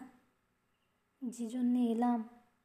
না, কাল সকালে আলোয় ভালো করে একসময় এসে বাড়িটা না হয় খোঁজ করে দেখা যাবে। কিন্তু আমি ভাবছি ওই সাইকেল আরোহী লোকটা কে? কেনই বা এ পথে এসেছিল? লোকটা আচমকা এ পথে এসেছে বলে তো মনে হয় না। ও নিশ্চয়ই আমাদের ফলো করেই এসেছিল। যা হোক দুজনে আপাতত বাড়ির দিকে অগ্রসর হলো। রাতের আকাশ ফিকে হয়ে আসছে। শেষ রাতের আধার তরল ও ম্লান হয়ে এসেছে। নিশি শেষের ঠান্ডা হাওয়া ঝিরঝির করে বয়ে যায়। রাজু আর সুব্রত ফিরে এসে নিজেদের ঘরে প্রবেশ করে শয্যায় আশ্রয় নিল এবং শীঘ্রই দুজনের চোখের পাতা ঘুম ঝরিয়ে আসে। সুব্রত যখন ঘুম ভাঙল, রাজু তখনও ঘুমিয়ে। পূর্ব রাত্রের ব্যাপারটা সুব্রত একে একে নতুন করে আবার মনে পড়ে। আজই একবার কিরিটিবাবুর ওখানে যেতে হবে। চাকরকে ডেকে চা আনতে বলে সুব্রত বাথরুমের দিকে পা বাড়ালো। বাথরুমে ঢুকে ঝর্ণা নলটা খুলে দিয়ে সুব্রত তার নিচে মাথা পেতে দাঁড়াল। ঝাঁঝরি, অজস্র ছিদ্রপথে জলকণাগুলো ঝিরঝির করে সারা গায়ে ও মাথায় ছড়িয়ে পড়তে লাগল। সুব্রত সমস্ত শরীর দিয়ে স্নানটা উপভোগ করল। অনেকক্ষণ ধরে স্নান করার পর শরীরটা বেশ ঠান্ডা হলো। পূর্ব রাত্রের জাগরণ ক্লান্তি যেন অনেক পরিমাণে কমে গেছে। ভিজে তোয়ালেটা গায়ে জড়িয়ে সোজা রাজুর কক্ষে এসে সুব্রত দেখে, রাজু হাতের মুঠো মেলে কী যেন একটা একাগ্র দৃষ্টিতে দেখছে। সুব্রত বললে, কি দেখছ অত মনোযোগ দিয়ে? রাজু সে কথার কোনো জবাব না দিয়ে নিঃশব্দে একটা কার্ড সুব্রতর দিকে তুলে ধরে। কার্ডটার গায়ে কালি দিয়ে ছোট ছোট করে লেখা, কালো ভ্রমরের হুল, এমনি মিষ্টি মধুর। কেমন লাগল বন্ধু? কোথায় পেলে এটা? সুব্রত শুধালো। রাজু বলল, জামার পকেটে ছিল এটা।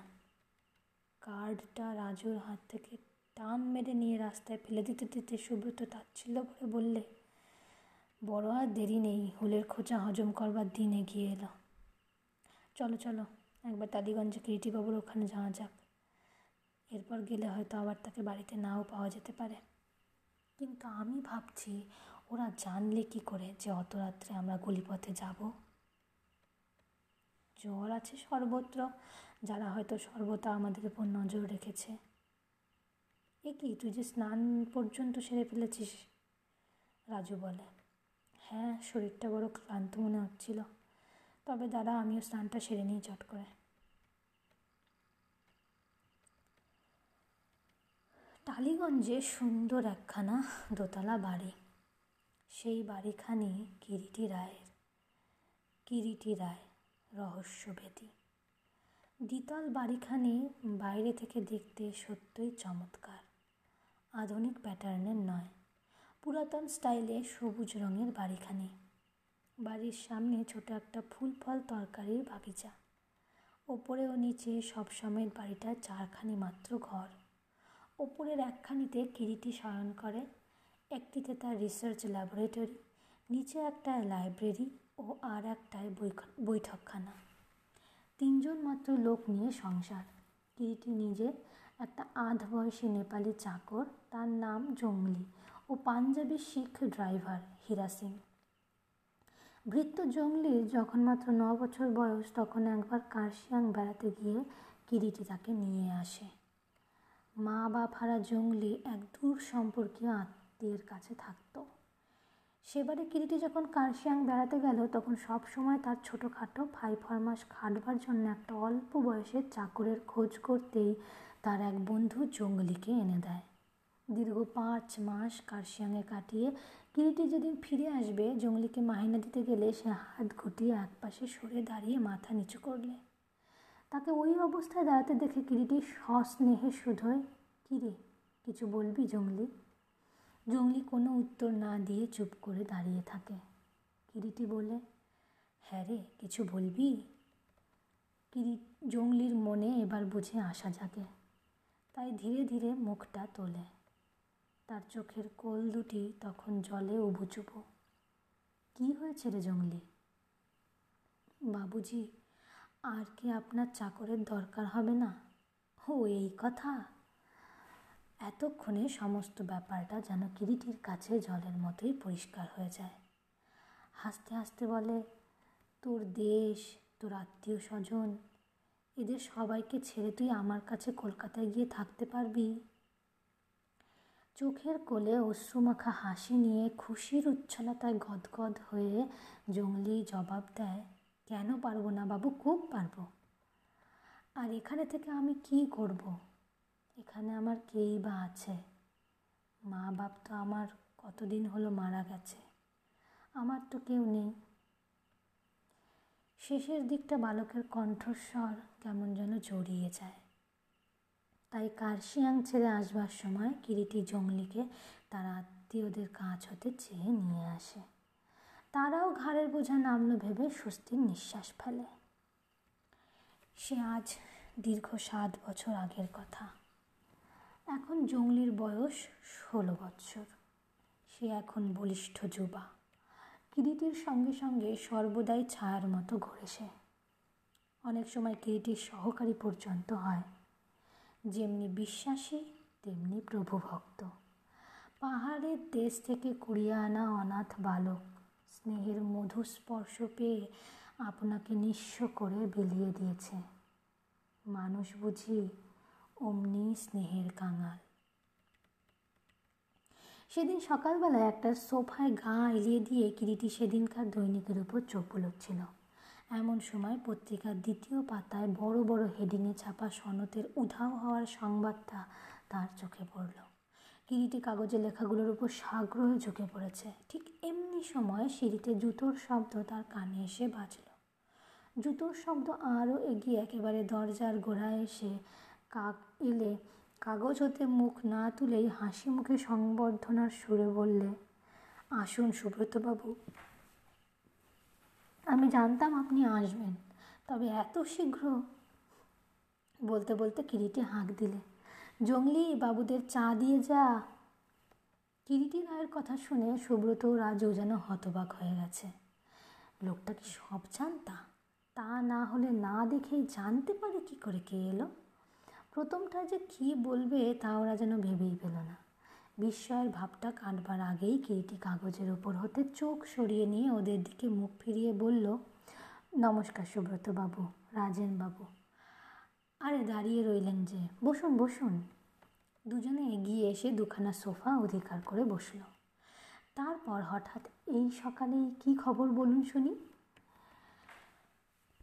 কিরিটি রায় সাগ্রহে শুধায়। সোফার উপর বসতে বসতে সুব্রত বলে, বলছি, কিন্তু তার আগে বলুন তো, কেমন করে আমাদের না দেখেই বুঝলেন যে আমরাই এসেছি? আপনি কি পায়ের শব্দেই লোক চিনতে পারেন নাকি? কিরিটি মৃদু হেসে বললে কতকটা হ্যাঁও বটে, আবার নাও বটে। এইমাত্র খবরের কাগজ খুলতেই চোখে পড়ল সনদবাবুর গায়ে হওয়ার চাঞ্চল্যকর সংবাদ। আর আপনাদের সঙ্গে তো আমার কথাই ছিল। আবার কোনো রকম গোলমাল হলে আপনারা দয়া করে আমাকে একটু খবর দেবেন। সহজ নিয়মে দুয়ে দুয়ে চার কষে ফেলতে দেরি হয়নি। এত সকালে জুতোর শব্দ পেয়ে প্রথমেই তাই আপনার কথাই মনে পড়ল। আর সেই আন্দাজের উপর নির্ভর করে আপনাদের অভ্যর্থনা জানিয়েছি। আপনারাও যখন আমার অভ্যর্থনা শুনে চুপ করে রইলেন, তখন আমি স্থির নিশ্চিত হলাম, আমার অনুমান মিথ্যা হয়নি। চমৎকার তো, রাজু বললে। না, এর মধ্যে চমৎকারের বা আশ্চর্য হবার কিছু নেই। কতকটা সত্যি, কিছুটা মিথ্যে আর বাকিটা অনুমান। এই রীতির উপরই দাঁড়িয়ে আছে আমার কার্যপদ্ধতি। বলতে পারেন কমন সেন্সের মারপ্যাচ মাত্র। একজন শয়তানকে তার দুষ্কর্মের সূত্র ধরে খুঁজে বের করা এমন বিশেষ কিছু একটা কঠিন বা আজব ব্যাপার নয়। দুষ্কর্মের এমন একটা নিখুঁত সূত্র সর্বদাই সে রেখে যায়, যে নিজেই আমাদের তার কাছে টেনে নিয়ে যায় সেই সূত্রপথে। এ সংসারে পাপ পুণ্য পাশাপাশি আছে। পুণ্যের পুরস্কার ও পাপের তিরস্কার এমনটাই নিয়ম। আজ পর্যন্ত পাপ করে কেউ রেহাই পায়নি। দৈহিক শাস্তি বা দশ বছর জেল হওয়া অথবা দ্বীপান্তর যাওয়াই একজন পাপীর শাস্তিভোগের একমাত্র নিদর্শন নয়।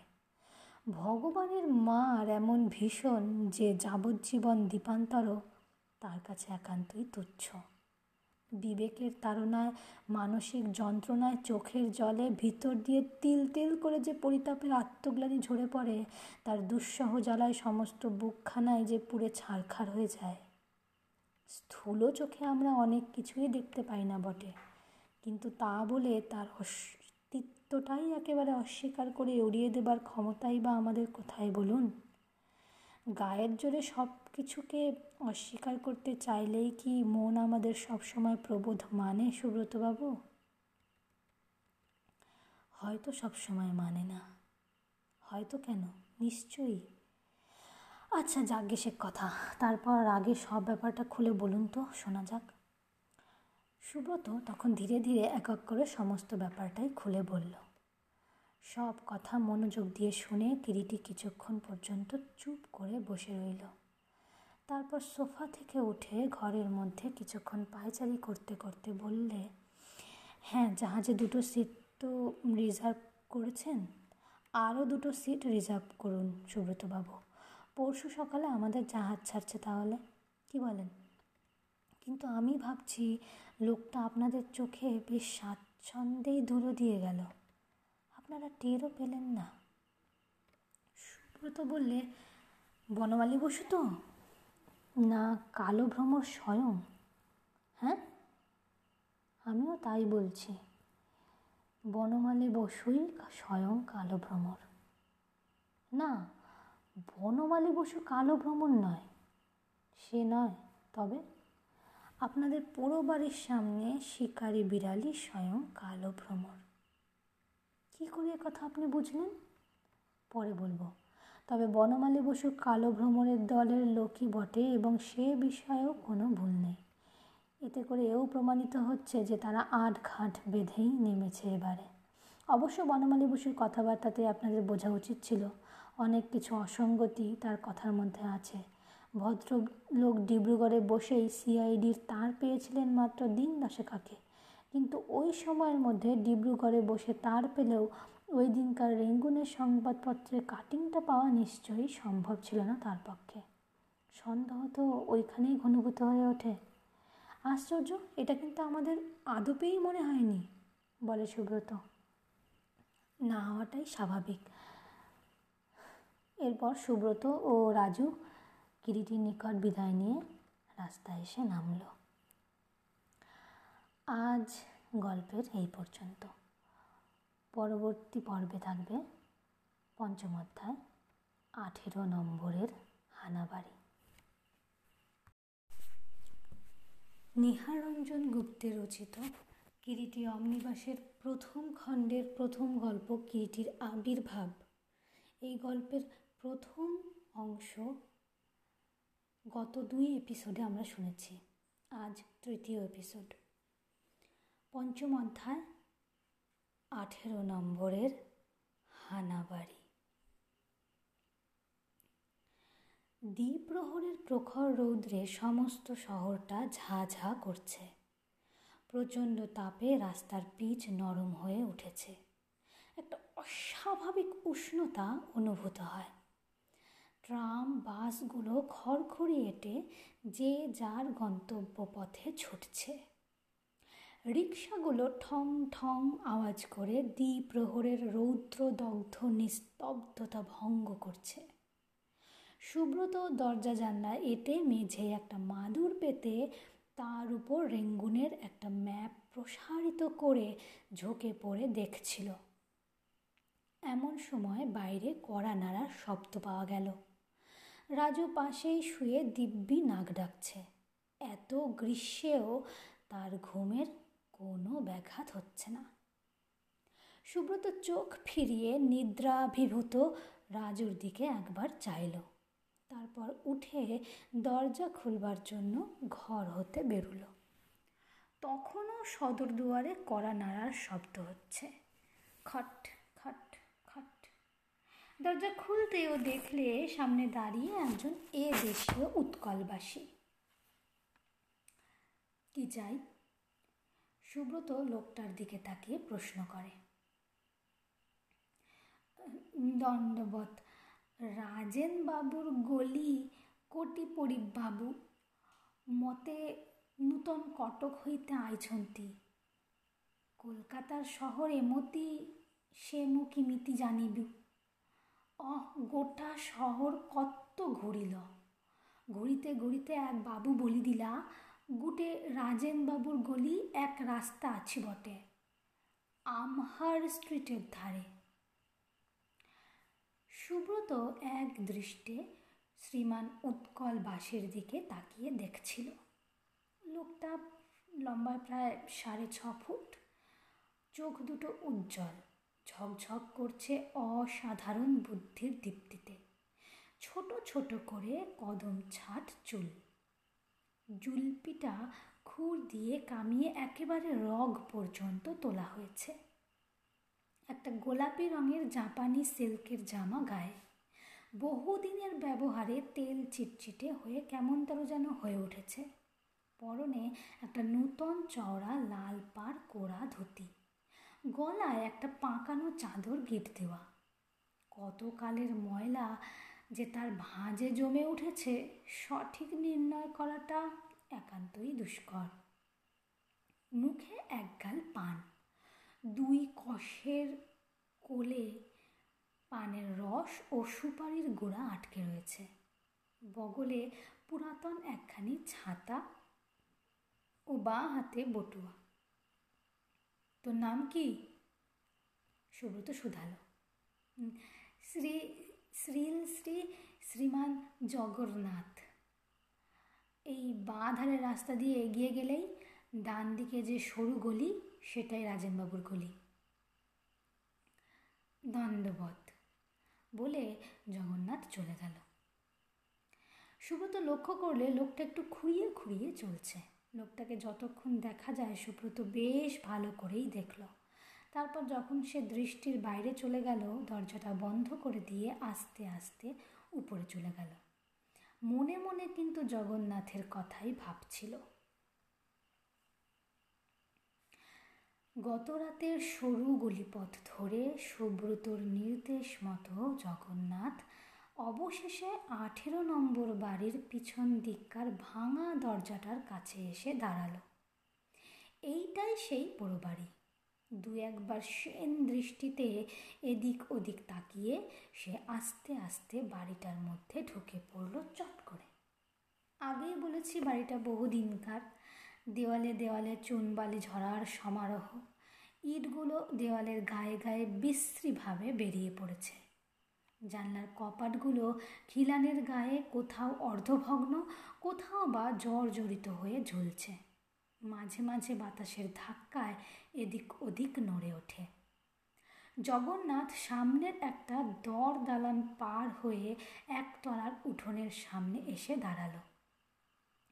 উঠোনের সিমেন্ট চোটে এবড়ো খেবড়ো হয়ে গেছে। তার মাঝে মাঝে শ্যাওলা জাতীয় আগাছাগুলো গজিয়ে উঠেছে। উঠোনের ওধারে একই ধরনের গোটা পাঁচ ছয় ঘর সারিবদ্ধভাবে আছে। কোনটির কপাট বন্ধ, কোনটির কপাট হা হা করছে, একেবারেই খোলা। জগন্নাথ এদিক ওদিক তাকাতে লাগল। বারান্দায় দক্ষিণের কোণ ঘেঁষে দোতলায় উঠবার সিঁড়ি। সহসা দোতলার বারান্দায় কাদের পায়ের শব্দ শোনা গেল। শব্দটা ক্রমে জোরেই শোনা গেল। কে যেন দুমদুম করে সিঁড়ি পথেই নেমে আসছে। জগন্নাথ চট করে সিঁড়ির পাশের একটা বড় থামের পেছনে সরে দাঁড়াল। কে যেন সিঁড়ি দিয়ে নামছে তারই শব্দ। জগন্নাথ কান পেতে রইল। থামের আড়ালে থেকে সে দেখলে আধা বয়সী একজন বেটে মতো লোক নেমে আসছে সিঁড়ি বেয়ে। লোকটার গায়ে একটা সাধারণ বার্মিজ কোট, মাথায় একটা ফেস লোকটার একটা পা কাঠের, বগলে তার একটা কাঠের ক্রাচ সে সিঁড়ি বেয়ে নেমে কাঠের পায়ে ঠক ঠক শব্দ করতে করতে বারান্দা দিয়ে এগিয়ে চলল এবং ধীরে ধীরে বাড়ি থেকে বের হয়ে গেল। আকাশে বোধহয় মেঘ করেছে। মেঘের আড়ালে সূর্য গেছে ঢেকে। তাই অবেলাতেই নেমে এসেছে অন্ধকারের একটা ধূসর ছায়া সর্বত্র। বাড়ির ভিতরটা হয়ে উঠেছে আরও অস্পষ্ট। জগন্নাথ পা টিপে টিপে ওপরের সিঁড়ির দিকে পা বাড়ায়। সিঁড়ির ধাপগুলো প্রশস্ত হলেও ভেঙে ক্ষয়ে গিয়ে একেবারে ইট সব বের হয়ে পড়েছে। জগন্নাথ সিঁড়ি বেয়ে উপরে উঠল। সামনেই একটা প্রশস্ত টানা বারান্দা। এখানটাও আবছা মেঘে ঢাকা আলোয় অস্পষ্ট হয়ে উঠেছে।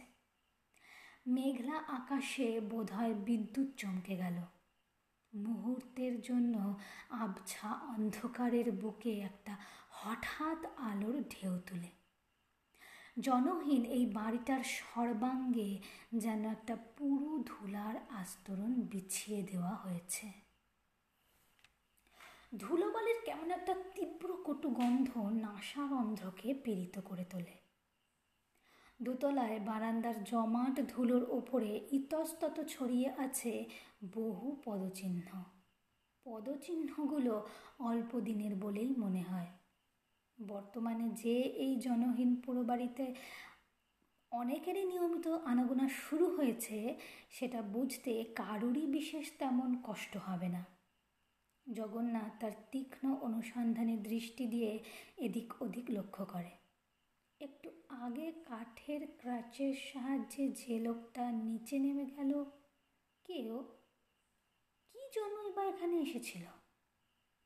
লোকটা নিম্ন শ্রেণির তার বেশভূষা চালচলন থেকেই বোঝা যায়। বাইরে বোধহয় টিপটিপ করে বৃষ্টি নামলো। একটা ঠান্ডা হাওয়া চোখে মুখে এসে ঝাপটা দেয়। সহসা একটা অস্পষ্ট গুঙ্গানির শব্দ জগন্নাথের কানে এসে প্রবেশ করে। অতি সতর্ক জগন্নাথের শ্রবণেন্দ্রিয় মুহূর্তে সজাগ হয়ে ওঠে। মৃদু গোঙানির শব্দ না? হ্যাঁ ওই তো, অস্পষ্ট শোনা যাচ্ছে। বৃষ্টিটা কি এবারে জোরেই নামলো ওই সময়? আবছা আলো ছায়ার মধ্যে সেই গোঙানির শব্দটা যেন আরও সুস্পষ্ট হয়ে হানাবাড়ির রন্ধ্রে রন্ধ্রে বুঝি অশরীরীর বুক ভাঙা একটা দীর্ঘশ্বাসের মতোই মনে হয়। সহসা এমন সময় পাশ থেকেই ফিস ফিস করে একটা অস্পষ্ট চাপা কণ্ঠস্বর জগন্নাথের কানে এলো। চট করে সিঁড়ির কপাটের আড়ালে সরে এলো সে এবং সেখানে দাঁড়িয়ে দাঁড়িয়েই শুনতে পেল কে যেন বলছে, না, কর্তার হুকুম। আগামী শনিবারের পরের শনিবারের মধ্যেই যেমন করেই হোক ও তিন বেটাকেই ওখানে হাজির করাতে হবে। সির জামিন দিয়ে এসেছি। আরে বাবা, এ তো আর তোমার মগের মুলুক নয় যে যা খুশি তাই করবে। এদিকে যে এক বেটা ফেউ জুটেছে কিরিটিরায়, বাছাদান শুনি নাকি আবার শখের টিকটিকি। কিরিটি রায় লোকটা কিন্তু খুব সুবিধের নয় বলেই শুনেছি। তা সে কথা থাক, দেখো একটা সন্দেহ আমার মনে জাগছে। কর্তাও যেন এখানে এসেছেন। তবে এ আমার অনুমান মাত্র। হনুমান কেন? সত্যিই তো হতে পারে। অসম্ভব কিছুই নেই। উনি যে কোথায় কীভাবে যান, তো বোঝাই দেয়।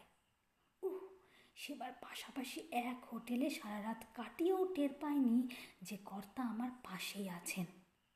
নিজেই যখন ধরা দিলেন, চমকে উঠলাম। সে কথা যাক পরশুর জাহাজেই তো যাওয়া ঠিক। হ্যাঁ এখনও পর্যন্ত তাই ঠিক আছে। তবে শেষ পর্যন্ত কোথাকার জল কোথায় গিয়ে দাঁড়ায়, কে বলতে পারে বল? এমন সময় আবার সেই করুণ গোঙানের শব্দটা শোনা গেল। প্রথম ব্যক্তি, না পেটা চালালে দেখছি। আর চাই বর্মা মুলুকেই বা টেনে নিয়ে লাভ কি? এখানেই শেষ করে দিলেই তো হয়। কণ্ঠে বেশ বিরক্তির ঝাঁঝ জানিস তো, কর্তা খুনোখুনির ব্যাপারটা তেমন পছন্দ করেন না। জানিস তো। কিন্তু পরে ঠেলা সামলাবে কে? আজ রাত্রি আটটায় আমাদের আড্ডায় যাবার কথা। সেখানে কাজের ফিরিস্তি সব ঠিক হবে। এখন চল, সেদিকেই যাওয়া যাক। প্রথম ব্যক্তি জবাবে বললে, তুই যা। সেই চিনাপুট্টির নং বাড়িটাতেই তো আমি একটু পরে যাচ্ছি। হ্যাঁ হ্যাঁ। কথা শেষ হতেই লোকটা এগিয়ে আসে। জগন্নাথ যেখানে দাঁড়িয়েছিল লোকটা সেই দিকেই আসছে দেখে জগন্নাথ একেবারে দেওয়ালে ঘেসে নিঃশ্বাস বন্ধ করে দাঁড়াল। পুরো বাড়িতে সাঁঝের আধারটা যেন থরে থরে চাপ বেঁধে উঠেছে তখন চারিদিকে। বহুদিনকার বদ্ধ আবহাওয়ার বিশ্রী একটা ব্যবসা দুর্গন্ধ। জগন্নাথের যেন দম বন্ধ হয়ে আসতে চায়। জনহীন হানাবাড়ির কঠিন মৌনতা যেন সেই সন্ধ্যার আধারে এক অশরীরী বিভীষিকার মায়াজাল রচনা করেছে চারিদিকে।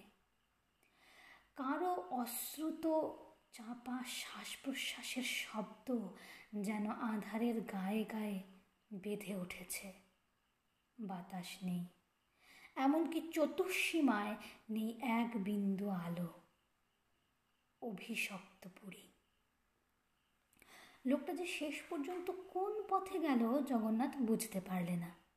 আরও কিছুক্ষণ পরে জগন্নাথ যে যেদিক হতে কথার আওয়াজ আসছিল, নিঃশব্দে পা টিপে টিপে সেই দিকেই এগিয়ে চলল।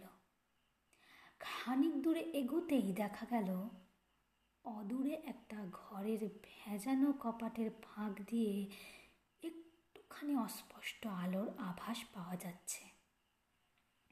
সন্তর্পণে জগন্নাথ এগিয়ে গিয়ে কপাটের ফাঁকে চোখ দিয়ে দাঁড়াল। আশেপাশে কেউ নেই। কপাটের ফাঁক দিয়ে জগন্নাথ দেখতে পেল ছোট একখানি ঘর।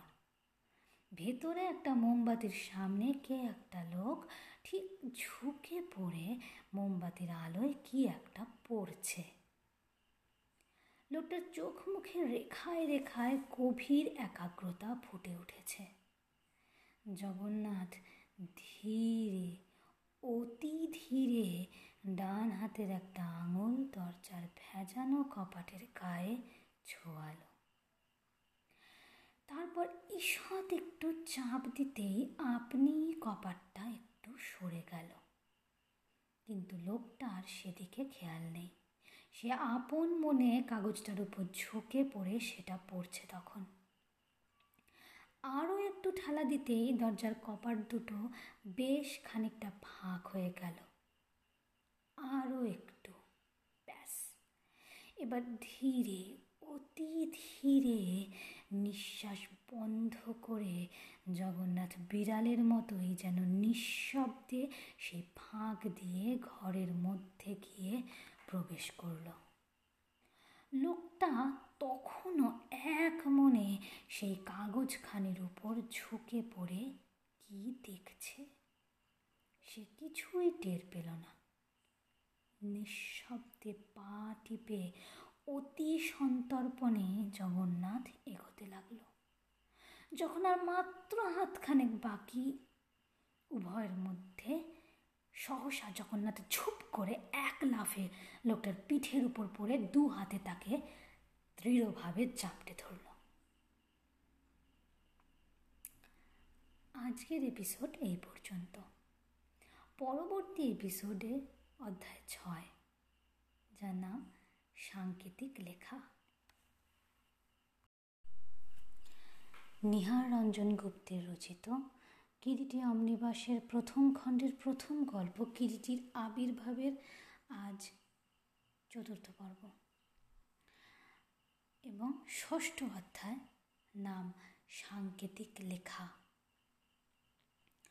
লোকটা এত গভীর মনোযোগের সঙ্গে কাগজখানি দেখছিল যে অতর্কিতভাবে পশ্চাৎ দিক থেকে সহসা আক্রান্ত হওয়ায় প্রথমটা হকচকিয়ে গিয়েছিল। কিন্তু সে অতি অল্পক্ষণের জন্যই। পরক্ষণে সে শরীরের সমস্ত বলটুকু প্রয়োগ করে আক্রমণকারীর কবল থেকে আপনাকে মুক্ত করার জন্য সচেষ্ট হয়ে উঠল।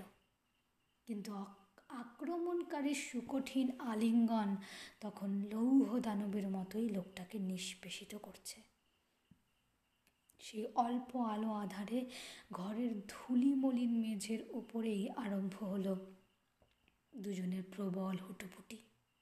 শক্তির দিক দিয়ে উভয়েই কেউ কম যায় না। ধস্তাধস্তিতে পায়ের ধাক্কায় মোমবাতিটা উল্টে নিভে গেল। ও সঙ্গে সঙ্গে নিশ্ছিদ্র আধারে সমস্ত ঘরখানি জমাট বেঁধে উঠল। শীঘ্রই জগন্নাথের আসরিক শক্তির কাছে লোকটাকে পরাভব স্বীকার করতে হলো ও ক্রমে ক্রমে সে নিস্তেজ হয়ে আসতে লাগল। জোরে জোরে নিঃশ্বাসের শব্দ হতে লাগল। ধীরে, অতি ধীরে লোকটা এক সময় শেষ পর্যন্ত জগন্নাথের শক্তির কাছে সম্পূর্ণ পরাজিত হলো। ক্লান্ত, অবসন্ন, পরাভূত লোকটাকে মাটির উপর ফেলে বুকের উপরে চেপে বসে জগন্নাথ পকেট থেকে একটা সিল্ক কর্ড বের করে ক্ষিপ্র হস্তে লোকটার হাত পা বেঁধে ফেলল। গভীর শ্রান্তিতে জগন্নাথের সমগ্র শরীর তখন অবসন্ন ও ক্লান্ত। ঘামে জামাকাপড় সব ভিজে উঠেছে। সে হাত দিয়ে কপালের ঘামটা মুছে নিল। পকেট থেকে অতঃপর টর্চটা বের করে টিপতেই উজ্জ্বল আলোটা ঘরের জমাট আধারের খানিকটা জট পাকিয়ে সরিয়ে দিল।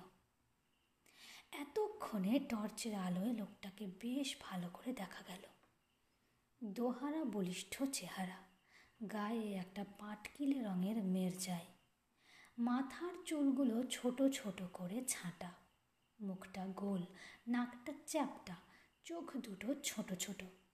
লোকটা পিট পিট করে জগন্নাথের দিকে তাকাচ্ছিল। অদূরে একটা কাগজ পড়ে আছে।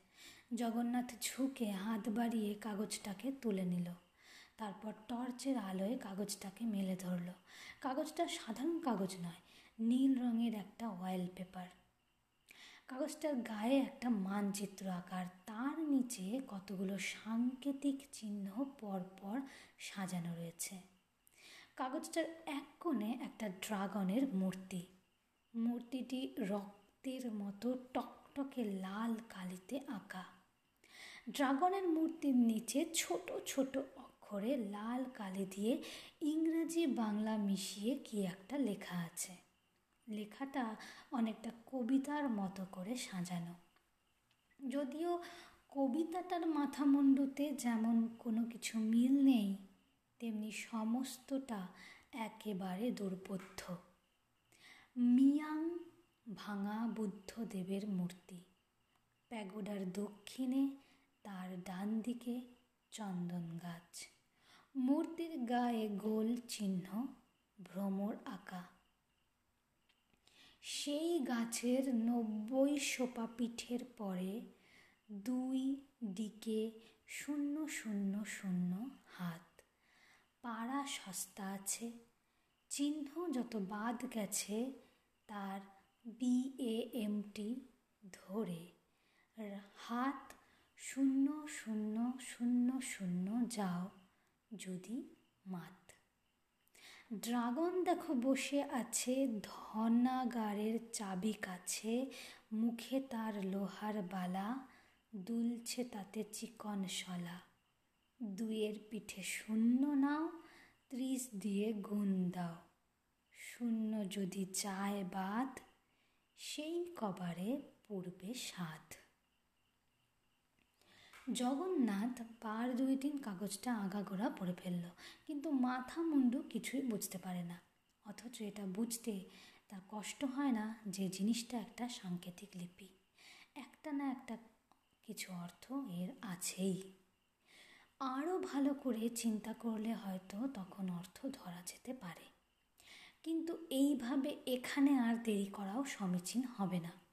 একটু আগে যে অস্ফুট কাতরোক্তি শোনা গিয়েছিল, সে ব্যাপারটার একটা খোঁজ নেওয়া একান্ত প্রয়োজন। এবং ক্ষণপূর্বে অলক্ষ্যে দাঁড়িয়ে যে কথাবার্তাও শুনেছিল, তা থেকে স্পষ্টই মনে হয়, এখান থেকে পোড়োবাড়ির কোনো কক্ষে নিশ্চয়ই কাউকে এরা ধরে নিয়ে এসে বন্দি করে রেখেছে। জগন্নাথ ভূপতিত রজ্জুবদ্ধ লোকটার দিকে একবার তাকালো। লোকটা যেন একেবারে নির্বিকার, যেন ভালো মন্দ কিছুই জানে না। নেহাত একেবারে গো বেচারি গোছের। জগন্নাথ তাড়াতাড়ি কাগজটা ভাঁজ করে জামার ভিতর দিককার পকেটে রেখে লোকটার সামনে এগিয়ে এলো। লোকটার মুখের উপর টর্চের আলো ফেলে কঠিন আদেশের স্বরে ভাঙা ভাঙা হিন্দুস্তানিতে প্রশ্ন করল, এই যে লোকটাকে তোরা এখানে ধরে এনে আটক করে রেখেছিস, সে কোন ঘরে? শীঘ্র বল। না হলে গলা টিপেই তোকে এখানে শেষ করে রেখে যাব। লোকটা যে জগন্নাথের কথায় বিন্দু বিসর্গও বুঝতে পারেনি, তা স্পষ্টই বোঝা গেল। সে ওর কথার কোনো জবাবই দিল না। কেবল নিশ্চেষ্ট হয়ে পড়ে থেকে শুধু জগন্নাথের মুখের দিকে ফ্যাল ফ্যাল করে বোকার মতো তাকাতে লাগল। এবারে লোকটাকে পা দিয়ে একটা ঠেলা দিয়ে জগন্নাথ বললে, এই, চুপ করে আছিস কেন? জবাব দে না বেটা। এই সময় সহসা পূর্বের সেই গোঙানির শব্দটা শোনা গেল। জগন্নাথ এবারে অত্যন্ত অসহিষ্ণু হয়ে বললে, এই, বল। লোকটি তথাপি নীরব। সে আগের মতোই বোকা চাউনি নিয়ে চেয়ে আছে। না এর কাছ থেকে জবাব পাওয়া যাবে না দেখছি। জগন্নাথ মনে মনে বললে, তারপর সে একটা রুমাল বার করে লোকটার মুখ চেপে বেঁধে দিল, যাতে করে লোকটার চিৎকার বা কোনো শব্দ করলেও কেউ শুনতে না পায়। থাক বেটা, যেমন কুকুর তার তেমনি মুকুর। বলতে বলতে জগন্নাথ ঘর থেকে নিষ্ক্রান্ত হয়ে বাইরে থেকে ঘরের শিকলটা তুলে দিল। অন্ধকার বেশ জমাট হয়ে উঠেছে। দেওয়ালের কোন ফাটলে বুঝি একটা ঝিঝি পোকা ছি করে একটানা বিশ্রী শব্দে ডেকে চলেছে তো চলেছেই। আজ এই এপিসোডে, এই পর্যন্ত। পরবর্তী এপিসোডে আমরা শুরু করব সপ্তম অধ্যায়, ঘোড়া ভিক্ষুক।